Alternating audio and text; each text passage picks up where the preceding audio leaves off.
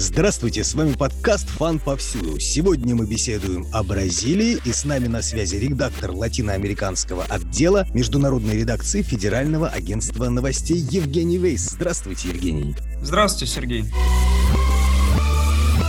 Евгений, расскажите самую горячую новость из Бразилии. 8 марта судья Верховного суда Бразилии Эдсон Фачин снял все обвинения с лидера партии трудящихся и бывшего президента Бразилии Лулы да Силва Инасио все обвинения в коррупции и отмывании денег в рамках антикоррупционного расследования «Автомойка» или, как его называют в Бразилии, «Лава Жату». Это как-то связано с Международным женским днем или просто стечение обстоятельств счастливое для бывшего президента? На самом деле это стечение обстоятельств, такой сюрприз поклонницам партии трудящихся преподнес э, судья, который был назначен самим Лулой Досилвой во время его президентства, и, скажем так, это вернулось бывшему президенту. Как связаны эти два события – назначение президентом судьи и аннулирование впоследствии обвинений против этого президента? На самом деле Эдсона Фачина назначила преемница Лулы да Силвы Дилма Русеф, его ближайшая сторонница, его ученица в 2015 году, когда расследование только начиналось. И на самом деле судебная система в Бразилии, она очень похожа на американскую судебную систему. Каждый президент э, стремится назначить своего представителя, своего сторонника, единомышленника в Верховный суд. Это им помогает. То есть Сейчас мы видим, как Фачин закрыл все дела против Лула да Силвы. Болсонару, в свою очередь, в прошлом году назначил также своего сторонника Верховный суд, который целенаправленно голосует против всех законопроектов, против всех обвинений Верховного суда в адрес его правительства. С бывшего президента сняли все обвинения или это какая-то процедура, приостанавливающая разбирательство? На самом деле с него сняли обвинения, но его никак не оправдали. Решение Фачина носило сугубо процессуальный характер. Он постановил, что судья который выносил ему вердикт, это в то время был Серджио Мору, который впоследствии стал министром юстиции в правительстве Болсонaro и уже успел рассориться с ним, просто-напросто не имел права выносить вердикт. Таким образом, он одновременно и закрыл все дела против Лулы и в то же время спас от дальнейшего разбирательства Серджио Мору, которого неоднократно обвиняли в пристрастности и нарушении должностных полномочий. Будут ли повторно выдвинуты обвинения против Лулы или он в безопасности? Безопасности? На данный момент, в том числе сам Лула, не считает, что он уже находится в безопасности, поскольку Генеральная прокуратура уже заявила о том, что подаст апелляцию. В таком случае Фачин должен будет ответить перед Генеральной прокуратурой и, возможно, поменять свое решение. Однако в Бразилии ситуация такова, что если судья Верховного суда выносит какое-то постановление, его очень сложно отменить, особенно в тех случаях, когда против этих постановлений выступает правительство Жаира Болсонару. Начиная с 2019 года отношения между правительством и судом крайне напряженные. Есть ли что-нибудь выше Верховного суда в Бразилии? Может быть, Конституционный суд? Нет, э, Верховный суд в Бразилии является высшей судебной инстанцией. Решение одного из судей может отменить только пленум Верховного суда. Значит, еще небольшая угроза для бывшего президента есть. Да, совершенно верно. И в том числе Жаир Болсонару сам призывает э, пленум Верховного суда рассмотреть это решение. Он считает, что решение Фачина является единоличным, от этого неконституционным. То есть ближайшие недели, может быть, месяцы нам все еще предстоит услышать о дальнейших подробностях э, в деле Лулы. Защита в том числе будет настаивать на возобновлении расследования против Сержио Мору. Я напомню, что в 2019 году стало известно, что Сержио Мору вел переписку с прокурором по делу о коррупции, который на самом деле координировал действия суда, полиции и самой прокуратуры с целью добиться тюремного заключения для экс-президента и, соответственно, не допустить его на президентские выборы 2018 года. Сейчас, когда обвинения аннулированы,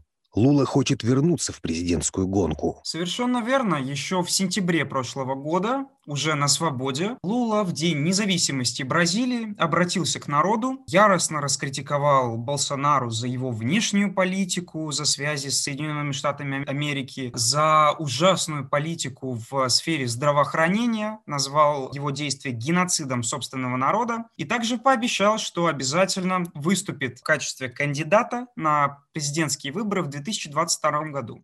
Вы слушаете подкаст «Фан повсюду». Ищите нас в Яндекс подкастах, Google подкастах и везде, где есть подкасты, а также в телеграм-канале «Международный фан». Лула критиковал неэффективность борьбы с коронавирусом? Совершенно верно. И тут э, существует несколько проблем, на которые обращал внимание Лула да Силва. Во-первых, Жаир Болсонару и его правительство неоднократно не следовали рекомендациям Всемирной организации здравоохранения. Например, президент э, активно пропагандировал применение препарата против малярии гидрохлорохин, который Всемирная организация здравоохранения называла неэффективным в борьбе с э, коронавирусом. Тем не менее, Жаир Болсонару и вся его семья, когда они болели коронавирусом, активно применяли этот препарат, вылечились и вроде даже без особых последствий. Помимо этого, Лула да Силва обращал внимание на проблемы с э, закупкой вакцин, которую мы сейчас видим особенно ясно. В Бразилии, где проживает 212 миллионов человек, сейчас наблюдается острая нехватка препаратов против коронавируса, что выливается в медленные темпы вакцинации. На данный момент планы по иммунизации населения проваливаются. В Бразилии сейчас вакцинированы только около 4% населения, и правительство вынуждено постоянно обращаться к иностранным поставщикам в Китае и в Индии для закупки действующего вещества, потому что в Бразилии оно не производится. То есть у Луиса Инасио да Сильвы есть большие шансы победить на предстоящей гонке, если он будет допущен, конечно. Вы знаете, это очень сложный вопрос, поскольку бразильское общество и бразильские политические силы, они сейчас очень поляризированы в связи с аннулированием обвинений. Многие считают, что Лула да Силва действительно способен как минимум дать бой Болсонару на выборах. Я напомню, что Лула покинул пост президента в 2011 году с самым высоким в истории Бразилии уровнем общественного одобрения. В 2011 году ему доверяли порядка 80% 10% населения. Однако после обвинений в коррупции, скандалах, тюремного заключения, победы и первых успехов Жаира Болсонaro в 2019 году доверие к Луле значительно упало. Доверие к нему самому и к его партии трудящихся. Во многом благодаря постоянной критике действующих властей, которые обвиняли Лулу и его ученицу Дилму Русов во всех экономических бедах страны. Однако сейчас последний соцопрос в Бразилии показал, что за Лулу в принципе принципе, готовы проголосовать 50% населения, в то время как за Болсонару только 38%. Это придает оптимизма сторонникам экс-президента, они считают, что Лула является единственным кандидатом, который способен нанести поражение Болсонару. Сейчас преждевременно говорить о неминуемой победе Лулы, поскольку его шансы в первую очередь зависят от политики самого Болсонару, от его успехов или провалов. 2020 год стал огромным ударом по его планам. Основой экономической политики Болсонару является широкая приватизация для освобождения государства государственных средств снижение госдолга страны, для стабилизации курса а, реала. Однако из-за пандемии все эти планы пошли под откос. Из 60 аукционов, на которых были выставлены аэропорты, дороги, государственные компании и так далее, прошли из 64 аукционов прошло только 4. Однако сейчас у Болсонару есть хороший шанс продолжить свой экономический курс, поскольку в феврале его сторонники победили на выборах в Конгресс Бразилии, э, я имею в виду на выборах в спикеры Конгресса. И теперь уже, поскольку руководители парламента являются союзниками президента, многие специалисты считают, что это ускорит процесс реформ и процесс создания новых законов, в которых заинтересован Жир Болсонару.